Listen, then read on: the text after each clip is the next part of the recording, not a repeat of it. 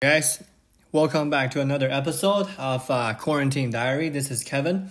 Today i want to continue our discussion probably the last episode on uh, originals um, adam grant's book. Um, yesterday we talked about kind of the misconception between weighting risk in entrepreneurs and also what kind of a practices that you know the original usually do like what kind of a thought process they usually do right? I highlighted one called questioning default and today I just want to kind of keep going down the line and then share what is the next important habits or practices I, I want to highlight in terms of the key what like what are some of the keys to be considered a original right?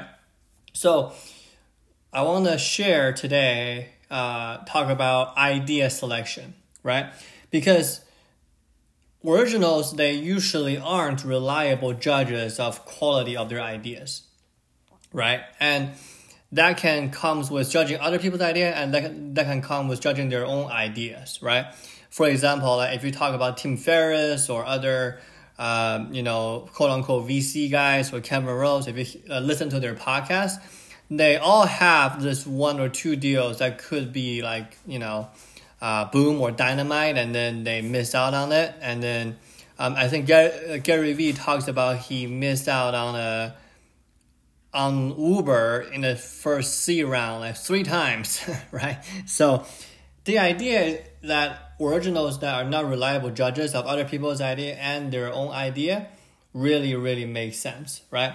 So an example of that is you know Beethoven, right? Like you know some of the Beethoven's uh, most famous uh, symphonies, like number one, number five, right? They all go by odd numbers. Those are not his favorite one. Um, those are not his quote unquote like you know um, his own personal favorites. Those are just things that he created in in between, right? And I think there are some underlying scheme in the book that uh, Adam Grant says that at some point, like you know, like the you know, uh, Beethoven's Fifth Symphony is being considered as like the you know like the crown jewel of symphony you know composing, and then at one point Beethoven was actually trying to change the ending to his Fifth Symphony, right? Because he's not happy with the whole thing, and you know, if most originals are like that, then how does the originals do it? Right? Like how how do they have the idea or how do they come up with good idea that they may or may not know that it's good, right? Like how how does that process work? And Adam Grant summarizes it as they do it by coming up with a large numbers of idea, right? This is part I want to spend the most time on today is that if you look across, right, the originals, right, like the giant of the of the industry, right? Like one of the most you know famous artists or writers or poets. They all have a huge library of work, right? For for example, Shakespeare. Shakespeare, over two decades that Shakespeare uh, has been writing, right, like turning out high volume sonatas and stories. Within those two decades, he wrote 78 plays and 154 sonnet, which is like some kind of a poem. I took Shakespeare in high school and it wasn't a very fun experience for me. Um, and um, in the same five year window, like, you know, if we take a look at the most productive Shakespeare years, right, five years, he wrote Macbeth, he wrote King Lear, he wrote Othello. Those three are, are his probably one of his most well known plays and he also wrote his worst play in between those three in the five year window, right? So that tells you something that a person just cannot like pump out, you know, like gem after gem after gem.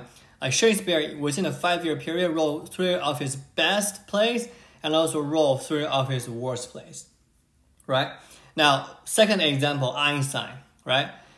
The most well-known theory that Einstein produced that impact everything that we know about science, about physics, is you know uh, what's called a special rel- relativity uh, theory, right? And Einstein, to be honest, he doesn't really have that much else well known in the contribution world. He publishes 248 papers over his entire uh, career, academic career, and he only have one, maybe two. You know, because uh, people think about Einstein, they think about E equals mc squared, right? That's it. So, a lot of his ideas are you know like bombs as well. Now, example number three, this is one that I think are most telling, is that Picasso, over his lifetime, he drew 1,800 paintings. He had 1,200 uh, sculptures, not sculptures, uh, sculptures, and he had 2,800 ceramics, and he had 12,000 drawings, and many more that he taught or he destroyed along those lines. So, what do I want to share about those two examples is that every single quote unquote giant in the history or giant in other industry, they all are pumping out huge amount of work and they they really don't know at the time which one will which one will be the best hit right? They really don't know. Like shakespeare is a great example. Like he wrote his three best plays within a five year period and he also wrote his three worst worst play in the you know career right?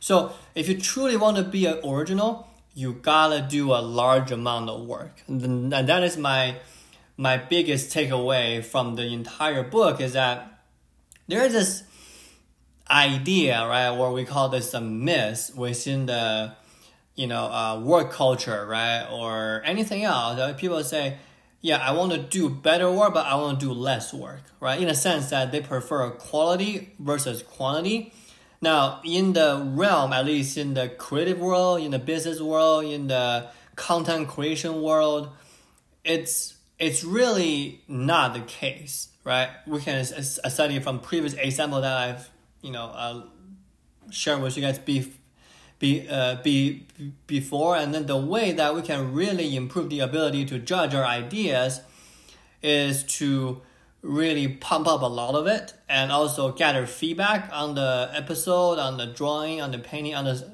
on the sculpture, and see which one is being loved by the audience. So kind of have like a have like a reverse design psychology into your creation. You can say, okay, this one got a lot of feedback, good feedback, and I'm gonna produce more art, more content like that, right?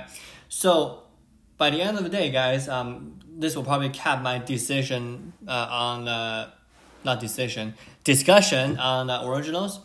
Is it really changed my perspective in terms of you know weighting risk and then you know it really keep myself in check you know in my pursuit of you know like making podcasts and sharing my sharing my thoughts right in my intellectual pursuit definitely uh, validated some of my instinct validated some of my practices so i'm happy about that um, anyway, um, if you like this podcast, please give us five stars on Apple Podcasts or wherever you listen. And then we go from there. All right, guys, uh, stay safe. Have a nice day.